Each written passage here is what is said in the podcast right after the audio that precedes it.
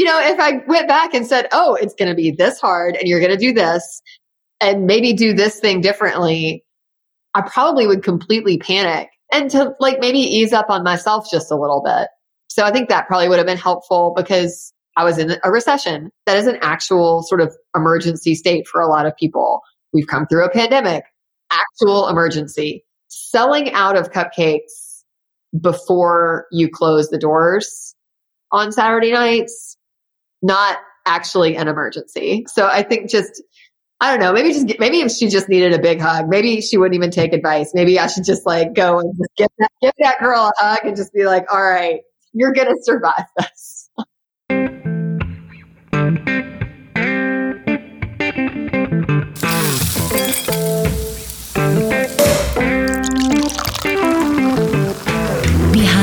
Every amazing flavor is an amazing human who has perfected their craft. Welcome to Flavors Unknown, a series of inspirational conversations with renowned culinary leaders. Discover how their cultural identity shapes their creative process. With your host, Emmanuel. What's your favorite desserts for Thanksgiving? Mine are any kind of pies pumpkin pie, apple pie, lemon chiffon pie, caramel pecan pie. And pies are the favorite things to bake of my guest today. Kat Gordon is the owner of Muddy's Bake Shop in Memphis. For Kat, creativity thrives on challenges, and as a woman entrepreneur, she had quite a few in her life. What's up, everybody? This is Emmanuel LaRoche from flavorsunknown.com, and you are listening to the Flavors Unknown podcast. I have been in the food industry for more than 20 years, both in Europe and in the US. And every other week, I sit down with awarded chefs, pastry chefs, and mixologists from around the US to share their inspirational stories, talk about their success and challenges, and try to understand how their cultural heritage influences their creative process. Please follow Flavors Unknown on your favorite podcast app and subscribe to our newsletters at flavorsunknown.com. Muddy's Bake Shop was named one of the best bakeries of 2021 in Southern Living's annual South Best Roundup. It was Chef Kelly English who introduced me to Kat Gordon. I love Kat's sweet and quirky personality, and she makes Memphis a happier place by creating outstanding experiences and delicious food.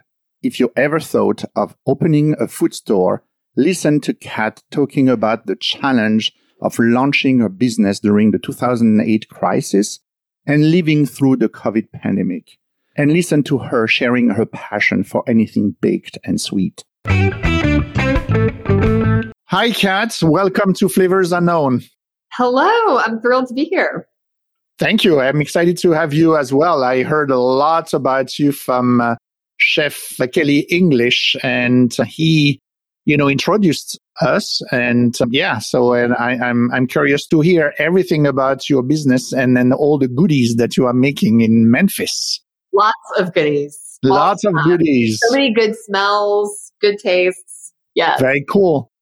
So you opened Muddy's Bake Shop in 2008, which was a crazy idea because 2008 was not an easy year and nine either and 10 either. Right. So what compelled you to open your own business at that time? Well, I do think it's telling that our first day open in the shop was on leap day. Is really opening the bakery was for me a leap of faith in every possible way. And, you know, I was a home baker. I had never worked in a professional bakery. This was like the dumbest decision ever. So height of recession, everything is more expensive all of the commodities relating related to baking were just through the roof expensive, and I had no experience. That's a great combo. Obviously, saw the business. dive right in, which yeah, I do think kind of was like, well, you don't know what you don't know. And, and, you know, if you're dumb enough to try doing that in the height of a recession, well, maybe it'll work. so. Oh my gosh. But you were, let's say, so passionate about baking and then I guess everyone in your surrounding, family, friends, and so on said, This is so good, you need to open a business. Is it that kind of story? Yeah. So probably I was baking a little bit on the side. I was a real estate agent and not a very good one. And you know, you really can't be bad at something that is entirely commission based for very long. I was bad at it, but I was a pretty good baker at home. You know, I would bake at night when I couldn't sleep and a little side business did sort of develop where, you know, started with friends and family calling and, oh, can you make your chocolate cake for a birthday party I'm having?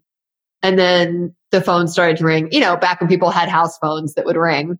And, um, you know, people would call me up and it started having these conversations that began with, Hey, you don't know me, but I had your cake at your sister-in-law's house or, you know, some sort of connection. So it built up a little bit of a client list.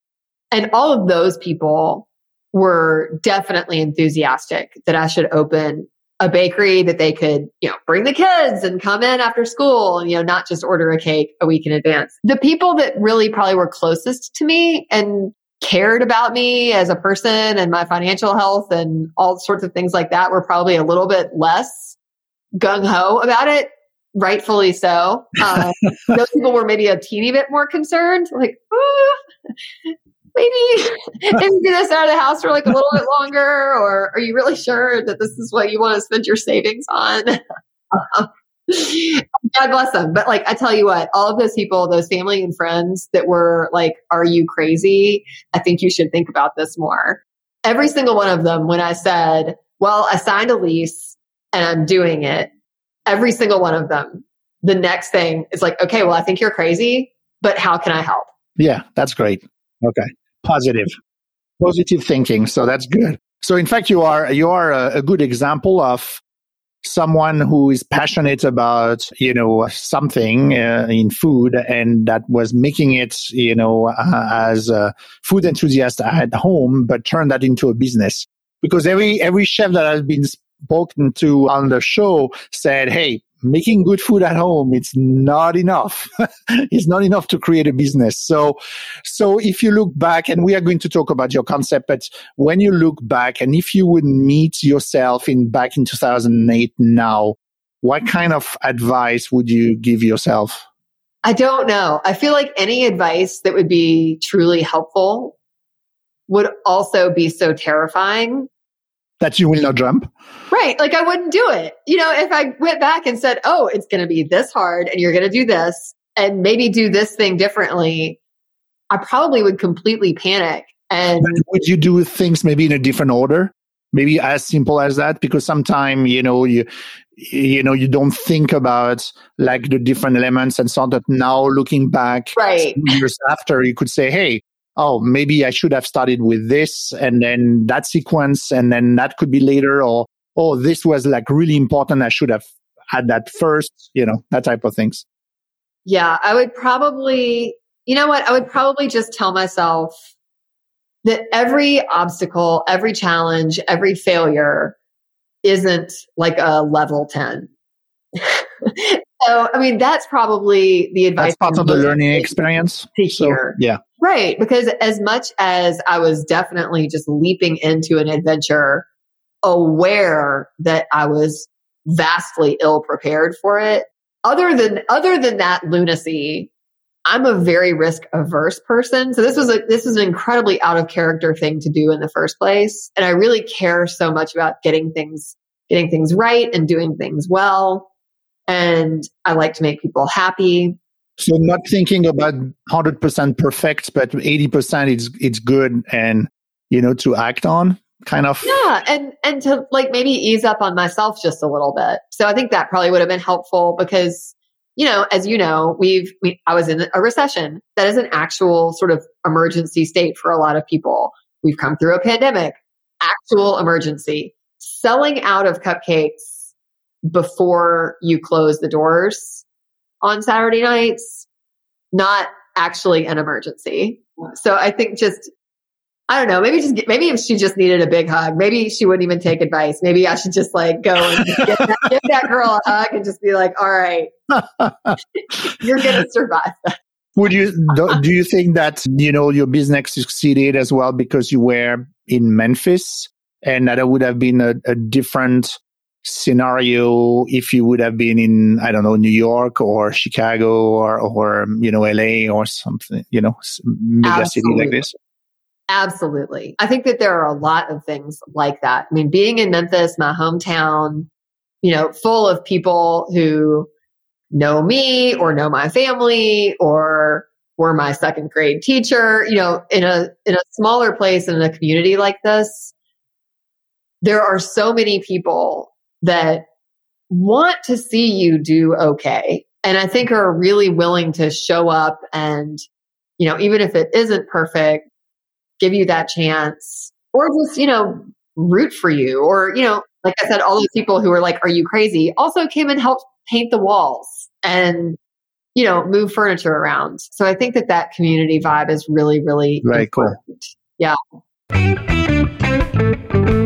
Okay, we talked about Muddy's Bake Shop a little bit. So can you describe to us, you know, what's the concept of your pastry shop in, in Memphis? Yes, it's basically like coming to my house which I realize I haven't been to my house, so that might not have quite enough. um, but I mean, really, that's the way to kind of describe it. Is I really wanted, you know, I'm a home baker at heart. I haven't been to culinary school. I didn't work in a bakery. Just a self-taught from cookbooks and the internet, and honestly, a lot of trial and error. But that's also the part of it. You know, that's maybe that's a strength and a weakness. for me and for the business. You know, it means there are some things that we probably it took me longer to learn than it would have taken, you know, anyone who was a professional already would have been like, oh yeah, everybody knows that. But at the same time, I think it helped create this place where the whole point is that I want you to feel like you're coming to my house. You know, that's what I enjoy. I like making food for people. I like sharing food with people. So the idea behind the bakery was that I really wanted to just transfer that experience that people had coming to a party at my house and make it, you know, a little more focused on the menu, sweets, not savory, and have it feel homey and comfortable. You know, it's a little bit, it's a little bit wacky, and it's you know, 13 years later, it's still a little bit wacky. You so know, what kind of what kind of uh, goodies do you sell then? How do you create comfort? Southern bakery food. So like cakes and cookies, cupcakes, brownies, really good banana pudding, pies, so yeah, it's sort of home style stuff. We're not. What, what's we're your top? What's your top sellers? Ooh, well, our chocolate cake is called mm-hmm. Prozac. Mm-hmm. Okay, it's a damn good chocolate cake. I mean, this is something where you just have to take a bite to believe it. There's nothing gimmicky. There's not like, oh, we use this certain extra special chocolate. We just we use really fresh ingredients. We use good quality ingredients and we bake fresh. We do not freeze our cakes or cupcakes. Everything has this incredibly tender crumb. And our chocolate icing is out of this world. I mean, it's just like whipped butter with actual just, we melt down dark chocolate and let it get just cool enough and just pour it into the whipping butter it is like the sexiest thing that happens in that kitchen. like ribbons. Of I know I'm in the South when I hear butter. uh, butter everywhere. Um, exactly. So yeah, people were like, "Oh, like what makes this so good? What is the secret?" And it's just like, "Well, we make it fresh. We make it with good ingredients. Like that's actually it." Uh, it's fresh, so that's mean that obviously people that come to your place know that they will pick and choose from what's there, or they have to call in advance if they want something special. Correct?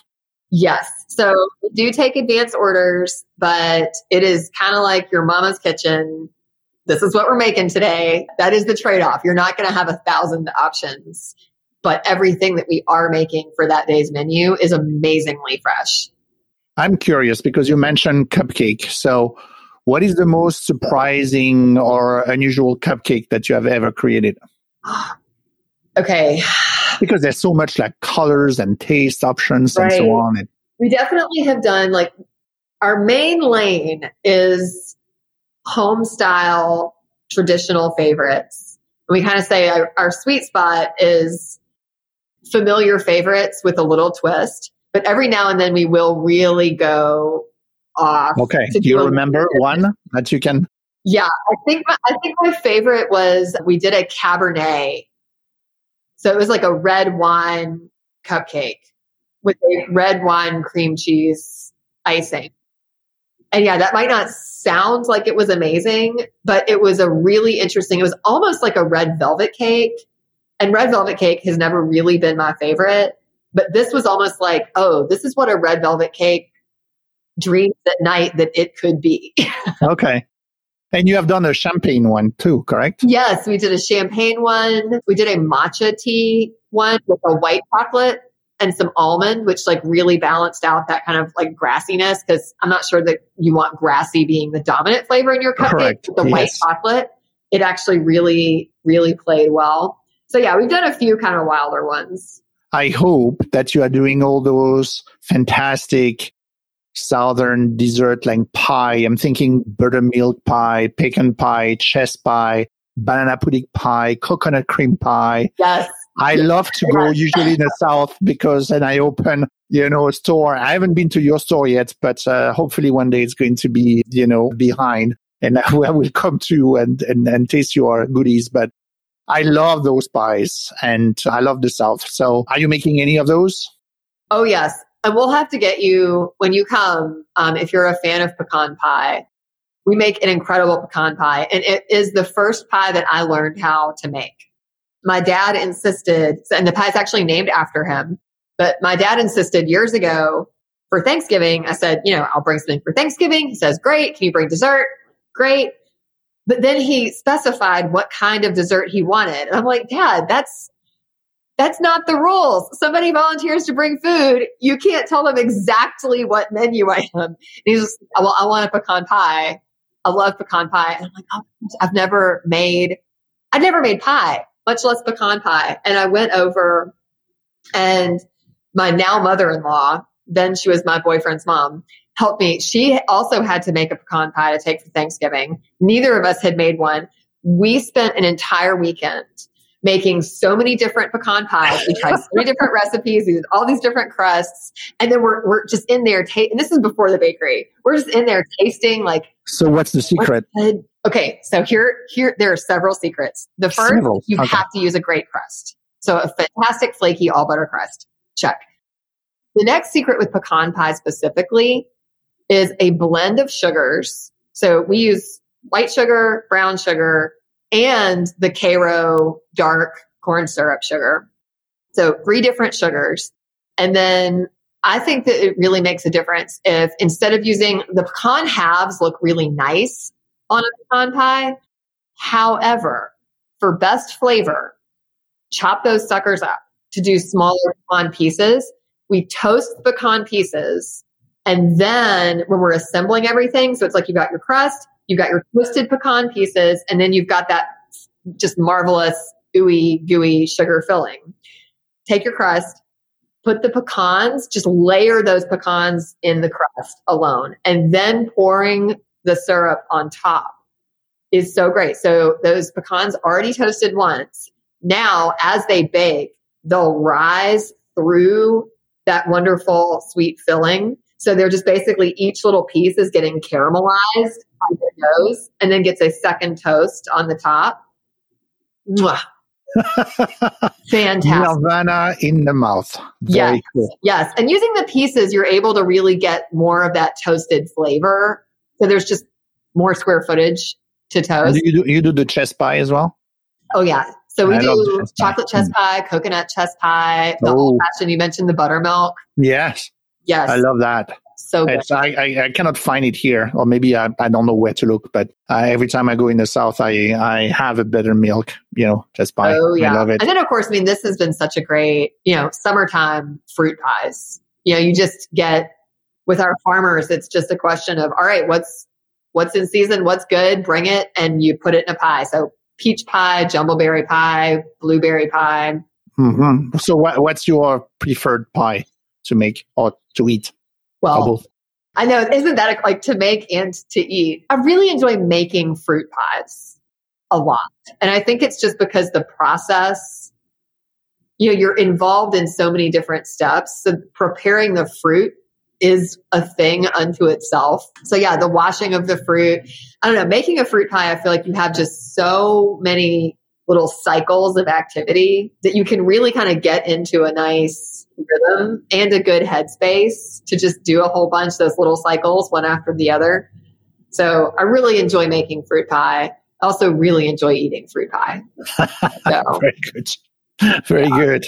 Yeah. What's your sources of inspiration? I mean, pretty much everything. Certainly other foods. So if I, you know, taste a good combination somewhere, that will spark the imagination. But I've also really found a lot of inspiration through art. I was an art history minor, so I'm really quite a fan of, you know, of the arts. And it's amazing. I feel like anytime I can get in a space, whether it's going to a museum or, you know, seeing a show, even if it has nothing to do with food, I think there's something really special about just being in a space and appreciating someone else's creativity that kind of relaxes the brain just a little bit where either something that I see specifically in their art might actually like maybe it's a color or something that I'm like, oh, that looks like, you know, pineapple and guava together. Oh, we should do something with that. Or maybe it's not even related, but it's just that being there, appreciating someone else's work maybe just relaxes the brain enough to have the idea. So is it is it like the uh, colors like in the art that is going to inspire you that are going I to inspire you? Especially yeah. colors. Yeah. If if there's really pleasing colors, but then even just broader scale arts, sometimes movies. I remember I was rewatching the movie Grease years ago and just had the idea, oh my gosh, you know, they're singing beauty school dropout and we've got the like the 50s hand movements and, you know, Frenchie's different colored hair. And I just suddenly thought like, oh my gosh, I bet beauty school dropout in a pie would be amazing. You could do like a chiffon pie with raspberry and pineapple and oh no, I can't remember the other. Maybe it was peach, but it was like the colors stacked in a chiffon pie. And, you know, that was the movie Grease. Just, and sometimes it's like that where the name comes before the flavor, where it's just like, oh, I'm going to start with Beauty School Dropout. Boom. Here's where we go from there. What's your most favorite ingredient to work like in each season? I know. I feel like it's cheating to say uh, butter for all four seasons. We're just going to assume butter. yes. Yes. um, for summer, oh man, I know I kind of talked about like the fruit pies, but I really think peach, peaches for peach pie, and we make like a peach crumble. So without the crust, it's like a take and bake. That is so good. And it's so good to work with also. And we really discovered a few years ago, we stopped peeling our peaches for the pie and the, and the crisp. And I had always you know, just grown up thinking like, oh, that's just part of it. Wash them, peel them, and now do it. And we ended up doing a side by side taste test. And the ones, the pies made with the peels still on the peaches were so much more flavorful and more beautiful. They had like a nice blush color. And I mean, you could have knocked me over. I was so surprised. You've got to be kidding me. So yeah, peaches during summer and then fall now, don't tell me apple, uh, because of course apple, you know, apple, yeah, apple pie. So you like, have to be. Apple's just kind of apple. I mean, apple's great when it's great, but hmm, kind. I think uh, ginger for fall. I was so really. I was how like, do you use ginger? Where do you put ginger in? Okay, well, I'm one of those people who would put ginger in everything if my team let me. Like, we'll be tasting things and like, oh, this needs more this or more this. And I mean, all I have to do is open my mouth. I'm like, ooh, what about? And they'll be like, ginger. Like, okay, we can put ginger in everything. Um, but, you know, coming like into some cold weather. So fall into winter. Yeah, but a ginger, it's interesting. So what, what, what do you, what do you combine ginger with? Okay, well, a ginger cookie is maybe one of the most comforting, wonderful things on the planet. That's true. Um, yeah, and we use black pepper in our ginger cookie as well, which kind of gives the ginger a little extra heat. But then, oh man, see now I feel like I'm cheating because now I'm going to go into winter. But the, okay, the most fabulous thing that we do with ginger, and we do a lot of fabulous things with ginger, but we make something for the holiday season called a reindeer cake. And I've never seen this anywhere else. This is like a Muddy's thing. Make a gingerbread bundt cake that is so gingery. I mean, it's just like, it's that wonderful, like warming spices that really get you as soon as you bite in. And it's just, it's so moist and so good, just shy of sticky. Like it's not a sticky cake, but it's mm, flirting with that boundary. And then we just pour all over it caramel icing. So you've got that sweetness of like an old fashioned caramel with sharp heat of the ginger. And it is such a fabulous combination. It is only make it during the holiday season. And I'm a big fan of having limited seasons for things. I think we appreciate it more. I mean, I enjoy that for my own self. I mean, I could, I could make that cake anytime I want to, and I don't. I follow the rules too. I only get to have it. Yeah, it's good for business too. Huh? It's like the idea of like a lot of brands, you know, are, are using the concept of uh, limited time offer. And because it can be a way of testing new ideas, new concepts, and then uh, see what works. And then people as well is always bringing new ideas, uh, you know, to, to your customers. So that's cool. So we were at winter. So now spring. So now spring. Mm, I know that technically lemons are more in season in winter, but to me, that is such a great way to make that transition because, you know, spring, spring is that weather where you've got, you still have some cold weather kind of finishing up, but you're starting to flirt with it being a little bit warm. And the tanginess, I think, of citrus is just such a, such a great way to bridge that gap because it's not heavy, so yeah, it's a great way to sort of welcome in spring. And then I would say like as you that's maybe early spring and then as you get a little bit later in spring, we start getting strawberries. Of course, yeah. Which is just so exciting. a little bit of patience for that. So you have to do a whole rotation before you get back to it. Yeah, for sure. What's your least favorite ingredient to work with if you have uh, one? Oh, least favorite to work with. Well, there are definitely ingredients that we just don't work with, that we just refuse to work with. So I don't use Crisco and we don't do fondant. So a lot of bakeries do, you know, these beautiful sculpted cakes with fondant. I hate fondant. So we just don't do fondant. Me, me, me too. I hate fondant. Yeah. I'm like, I don't want to eat it. I don't want to work with it. I mm-hmm. really appreciate the talent that some of my brethren have in what they create. Amazing skills not for me. But then, yeah, as far as an ingredient that's actually in the kitchen, I would say uh, any. Well, I mentioned red velvet cake earlier. I don't love making red velvet cake. It's something that, like, it's messy. I get like, ugh. So that's probably my least favorite set of ingredients to work. All that red dye. Ugh so we talk about butter, we talk about sugar, sweet, and so on. But have you ever incorporated like savory ingredients into your pastry? Yes. Well, we certainly have some savory items. So our, you know, quiches, which rotate a lot, you know, depending on what our farmers want to want to share with us. But then, yeah, I think some of the unexpected savory is really fun. Black pepper is one of my favorite traditionally savory spices. I think it's really underused in sweet bake, but I enjoy using it, especially, yeah, I kind of mentioned with ginger earlier. So our ginger cookies have black pepper, our ginger scones have black pepper. I think black pepper in a lot of things can really add some extra oomph. Have you tried with other type of, of pepper or peppercorn or, you know, just to see if you had like different results or? White pepper. No, that's a well? great idea. I pretty much stick with, I get the Tellicherry black pepper from Reluctant Trading Company and I'm addicted to it. And I just, I go through loads of it. But that's a great idea, trying out the different peppers. yeah, well. to see if uh, you get like an, a different result and, you know, yeah. maybe something interesting to experiment. Yeah. Our best savory item is probably the chicken pot pie. Ah, since you're a pie fan. Now, now I'm drooling now. pecan pie for dessert, but get the chicken pot pie yes. for dinner. That's a lot of butter, but that take it. Oh, so. really Well, and the chicken pot pie is surprisingly, well, I'm going to say it's surprisingly light. Yeah. Light is what not you, the right. put in the crust? Butter, I guess. Oh, it's butter again for the crust.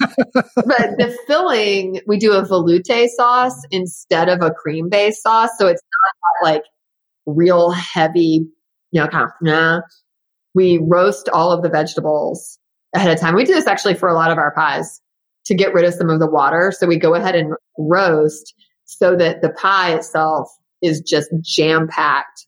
And we use a smoked chicken from a place here in town, Central Barbecue. Oh, smoked chicken. Oh, oh. And then, and you use, you know, uh, white meat and dark meat, both. Yes. Yeah, so we yeah. just they they smoke the chickens. It's oh. chicken. Mm.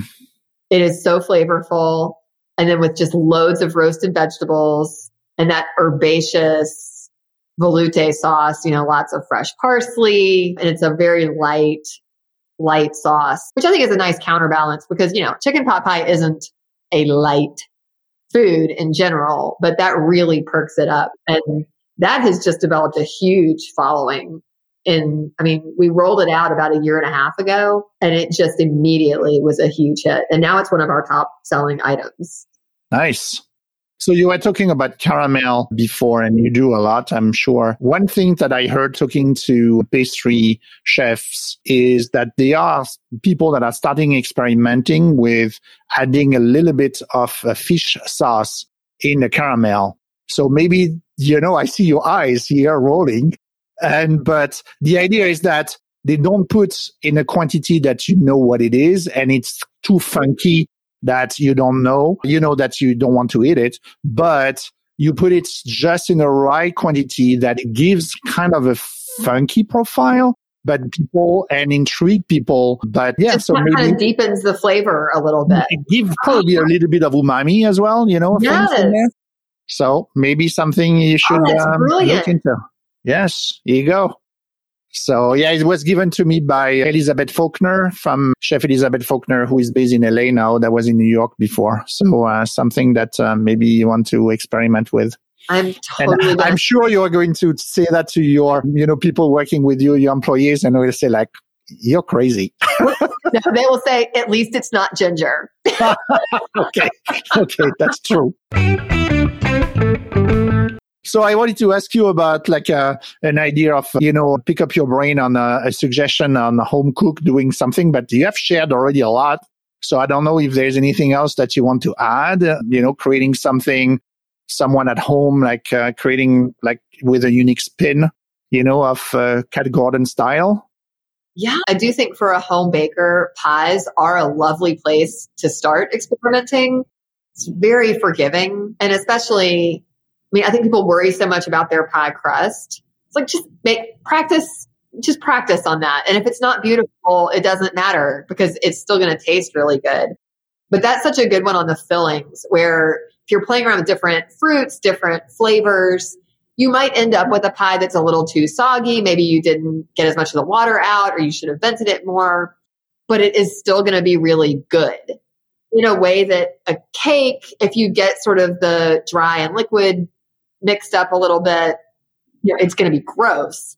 A pie, you will have learned something, but it's a little more forgiving. So working with what's in season, I think is really cool there. And then, yeah, really thinking about each ingredient. You know, we talked earlier about toasting the pecans. They get toasted when they bake, but toasting them ahead of time as well. So doing that, you apply that with any nut, but then also trading trading out some things. You know, you can take a really good pecan pie recipe and try making it with. So I think for a lot of home bakers, it can be intimidating to start out, but it can be easy to think about swapping a like for like. And I think the biggest thing, you know, you asked me earlier what I would tell my my younger self getting started. It's like, okay, just don't take it all so seriously. I think that's the thing with home bakers too. Unfortunately, we bakers have a habit of really like getting all snooty about telling people like, oh, you know, cooking you can just mess around, but baking you really can't. You can't mess it up. Like, I think that's terrifying to people who are like, oh, it's a science. You have to be really special to know how to do that. And as you said to me before, you just have to measure your flour. Just right? measure your flour. you're not using a scale because I know Emmanuel uses a scale. I use a scale, but like if you're listening at home and you do not have a kitchen scale, that's okay. Just use your cup measurements. Use the 3S method. Stir your flour first, spoon it into your cup measure, and then use the flat side of that spoon to level it off. and you're going to get much more accurate results. So Absolutely. it's really Very good. details. Very cool. So I am going to switch now to the uh, rapid fire question section of the podcast. Are you ready? Here Yeah. we go. So what would you have been like if you would not have opened Muddy's Bake Shop? We know already it's not real estate. So what what else? the first thought was sad. Sad, yes. Okay. Yeah. What would I what would I be doing instead? Man, probably just crying in the bathtub. Really. Quite about the Still wondering what I should be when I grow up. Okay. Okay, so you and I are going on a tasting tour in Memphis. What are like the five spots that you will take me to? Not not not including yours. Right, because obviously Obviously, I uh, would start with that. Okay. Five spots in Memphis. You you better you better mention one of the spots from Kelly English Yeah, I because, was gonna say like, the challenge there is deciding which. I can't just be like, oh well, one, two, and three. I'm just taking that's you know, true. all of And hopefully four soon. That's I I've seen. know. Yeah, So that's I'd exciting. probably do I'd probably do Iris. And we would sit at the bar, which I love, and we would ask we would ask the team what they are playing with that's not on the menu yet, but that they would like to share. Yeah, give me some tips for the ne- uh, for the time I go there. Yeah. Thank you. So Okay. the bar at Iris is definitely one of our stops. And then I think we would also go to the beauty shop, which is one of my favorite places in town.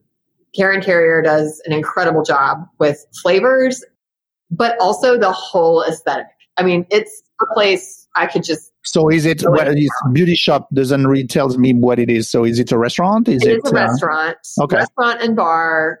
Her education is art school and you can tell, like you walk in and it's just creative and funky and same thing. Like I can just sort of trust fall into her flavors and be like, all right, yeah, I'm willing to try anything on the menu and it's going to be fantastic.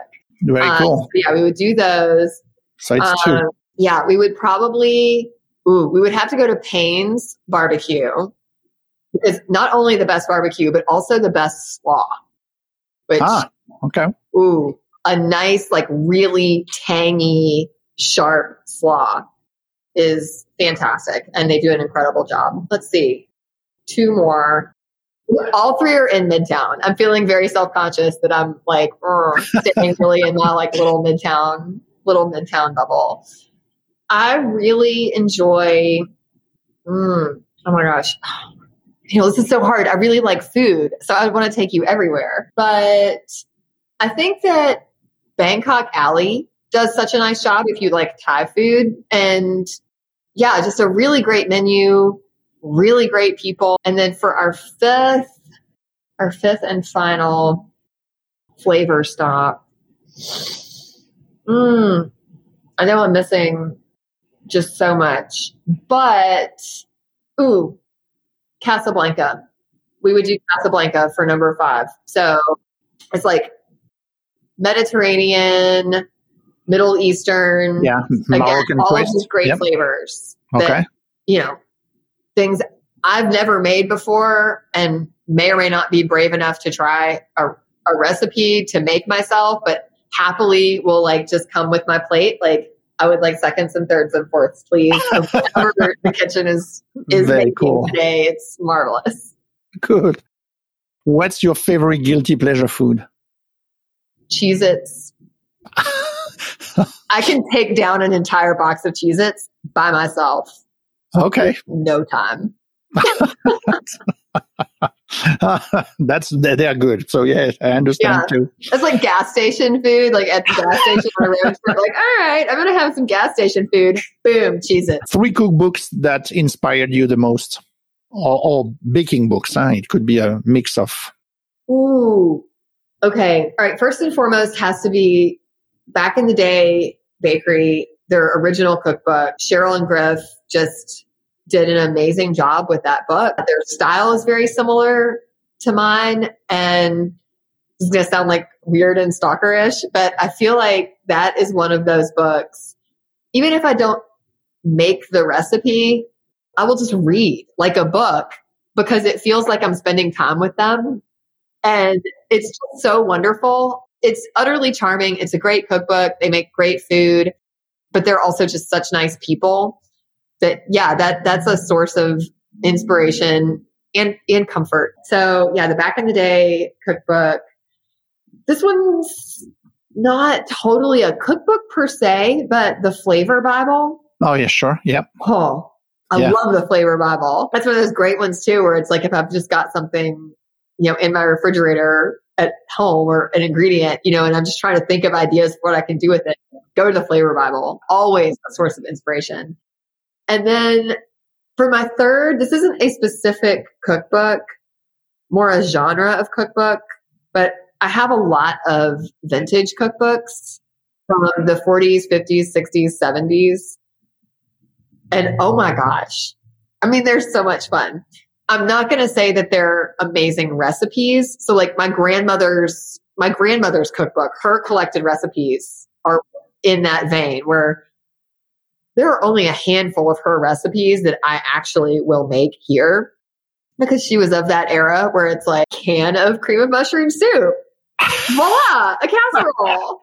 and like jello in everything. Like, why is there a recipe for this with jello? but those cookbooks are so fun and they yeah.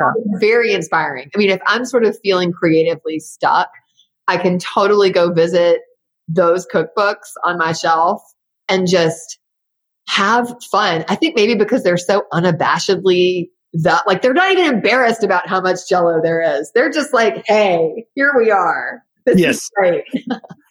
that was not a healthy or you know healthy lifestyle for sure. No. so mm, your mentioned at the beginning that you are bringing people, you know, to your shop, thinking about that you're inviting them to your home. But I'm guessing that sometimes you are in, invited to someone else's home. So what do you bring when you are invited to a friend's or dinner or party?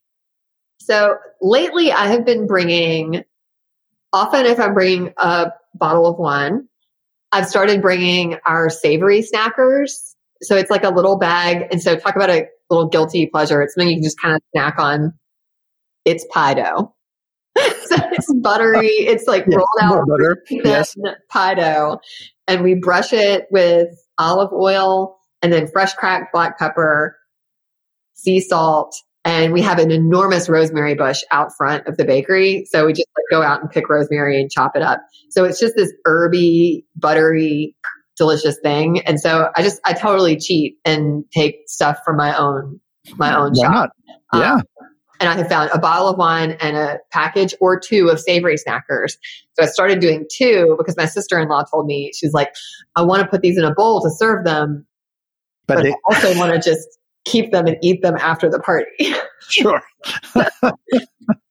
one cool. one for the hostess to hide. Yeah, very nice. Last question. What's the most unreal request made by a customer? it was unreal. So like, okay. Oh, I don't know that there's a single most unrealistic request because really most of them just fall under time. So I would say it's many different customers and requests, but where most, yes. I think there's a feeling of like, oh, you can make this enormous, decorated, incredible thing in, you know, like a few hours, like today. so that, okay. that, comes up every now and then. It's like, yeah. It's like, you know, even Cake Boss, like, that takes them days. Sure, absolutely. 30 minute episode. Absolutely. So yeah. Talking about Cake Boss, have you ever uh, thought about uh, participating into like a cooking show? on TV? No, that does not sound super fun to me. That said, we did create our own cooking show during the pandemic yeah, last year when we were closed. Sure. And that's like totally different because it's not on TV. So I think the, I think like filming funny episodes for customers for our own website felt really different because it was like, well, we do whatever we want. That was really fun. But yeah, as far as like, oh, being on television, like real television. And competing, no, Mm-mm. not for you. Okay. Kat, thank you very much. I really appreciate like the the time spent with you. It was a very nice uh, moment, uh, nice conversation. So thank you again. Thank you. Thank you for letting me talk so much about the pecan pie and like and all of, all of the food. I'm getting really hungry now. Thank you for listening to the Flavors Unknown podcast today. And if you have enjoyed listening to this episode, please recommend the podcast to friends and family. It is very easy for you. You can do it directly from your phone. It will take you only two minutes and you will help me bring new people to the show. Please visit our website, flavorsunknown.com, to join our email lists or to find extra resources and info about this episode and all previous episodes. Don't forget to follow us on social media on Instagram and Facebook at Flavors Unknown. Next week, my guest will be Chef Ryan Donahue of Amoret in Lancaster, Pennsylvania. Chef Ryan Donahue grew up in England. He worked at different Michelin star restaurants to build his culinary expertise with Blumenthal, Marco Pierre White, and Thomas Keller. He worked in the UK, New Zealand, South Africa, Asia, Scandinavia, and in the US. O'Donoghue crafts immersive dining experiences in modern gastronomy with his six or nine course tasting menu and a la carte dishes at Amoret to captivate our senses. I see you in two weeks, and until then, remember that people who love to eat are always the best people. Thanks for listening to Flavors Unknown. If you've enjoyed this episode, give us a follow on Instagram at Flavors Unknown and visit us at flavorsunknown.com. Don't forget to leave us a five star rating and a review on Apple Podcasts.